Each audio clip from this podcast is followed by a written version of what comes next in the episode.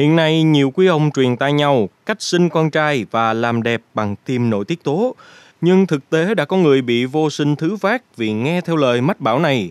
Thực hư chuyện này là như thế nào? Hãy cùng tìm hiểu trong podcast ngày hôm nay quý vị nha. Anh Trần Văn Tê, 40 tuổi, sống tại thành phố Vinh, tỉnh Nghệ An, đã có một cô con gái khỏe mạnh. Tuy nhiên trong đầu anh vẫn cứ muốn có một cậu con trai để truyền lại dòng họ. Do đó, khi được người bạn thân giới thiệu loại thuốc thân dược để tăng cường sức mạnh đàn ông và có con trai, anh Tê đã lén lút thử dùng.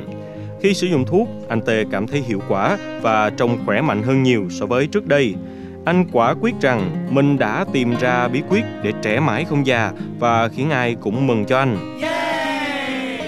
Tuy nhiên, sau một thời gian dài chờ đợi, vợ anh vẫn chưa có dấu hiệu mang thai. Anh Tê bắt đầu lo lắng, giấu vợ đi khám bí mật để tìm ra nguyên nhân. Kết quả kiểm tra khiến anh bàng hoàng, anh đã hoàn toàn mất hết tinh trùng. Điều này khiến cho hy vọng của anh về một đứa con trai trở nên vô cùng mong manh. Anh Tê là một bệnh nhân lâu năm của bác sĩ. Khi anh và vợ quyết định xây dựng gia đình hạnh phúc, họ đã tìm đến bác sĩ để được tư vấn và kiểm tra sức khỏe. Kết quả xét nghiệm cho thấy anh là một người đàn ông khỏe mạnh và còn cao hơn cả những người bình thường. Tuy nhiên, những hậu quả của việc sử dụng thuốc này lại không hề như anh Tê mong đợi. Những thông tin từ các bác sĩ cho biết rằng sử dụng testosterone liều cao kéo dài trong thời gian dài sẽ gây ra hiện tượng ức chế quá trình sản xuất tinh trùng và dẫn đến tình trạng vô sinh. Theo bác sĩ Nguyễn Bá Hưng, Bệnh viện Nam học và Hiếm muộn Hà Nội, đây là một trong những trường hợp hiếm gặp mà ông đã từng gặp phải trong quá trình điều trị vô sinh. Bác sĩ Hưng đã cung cấp cho chúng ta thông tin quan trọng về việc sử dụng testosterone liều cao theo ông thì đây là một loại hóc môn sinh dục nam thường được sử dụng để điều trị những trường hợp chuyển giới tính từ nữ sang nam hoặc để điều trị dậy thì trễ, suy tuyến yên, bất lực do thiếu nội tiết tố sinh dục. Tuy nhiên, liều lượng chỉ định thường thấp là 100mg mỗi tháng một mũi.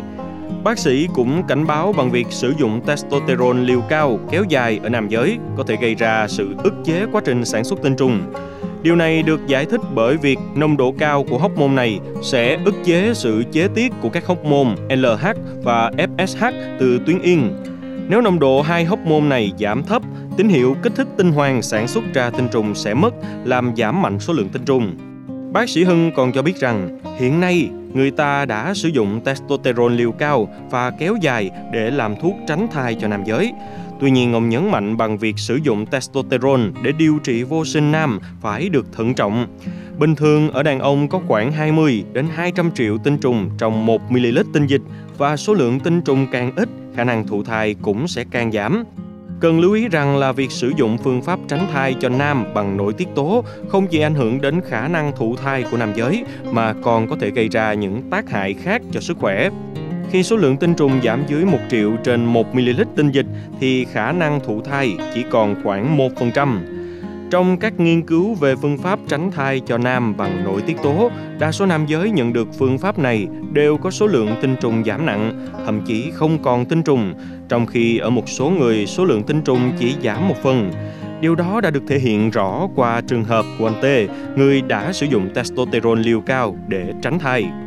Sau khoảng 6 tháng điều trị, số lượng tinh trùng của anh đã tăng từ 0 lên đến 40 đến 50 triệu tinh trùng trên 1 ml và hiện nay đã ở mức 90 triệu.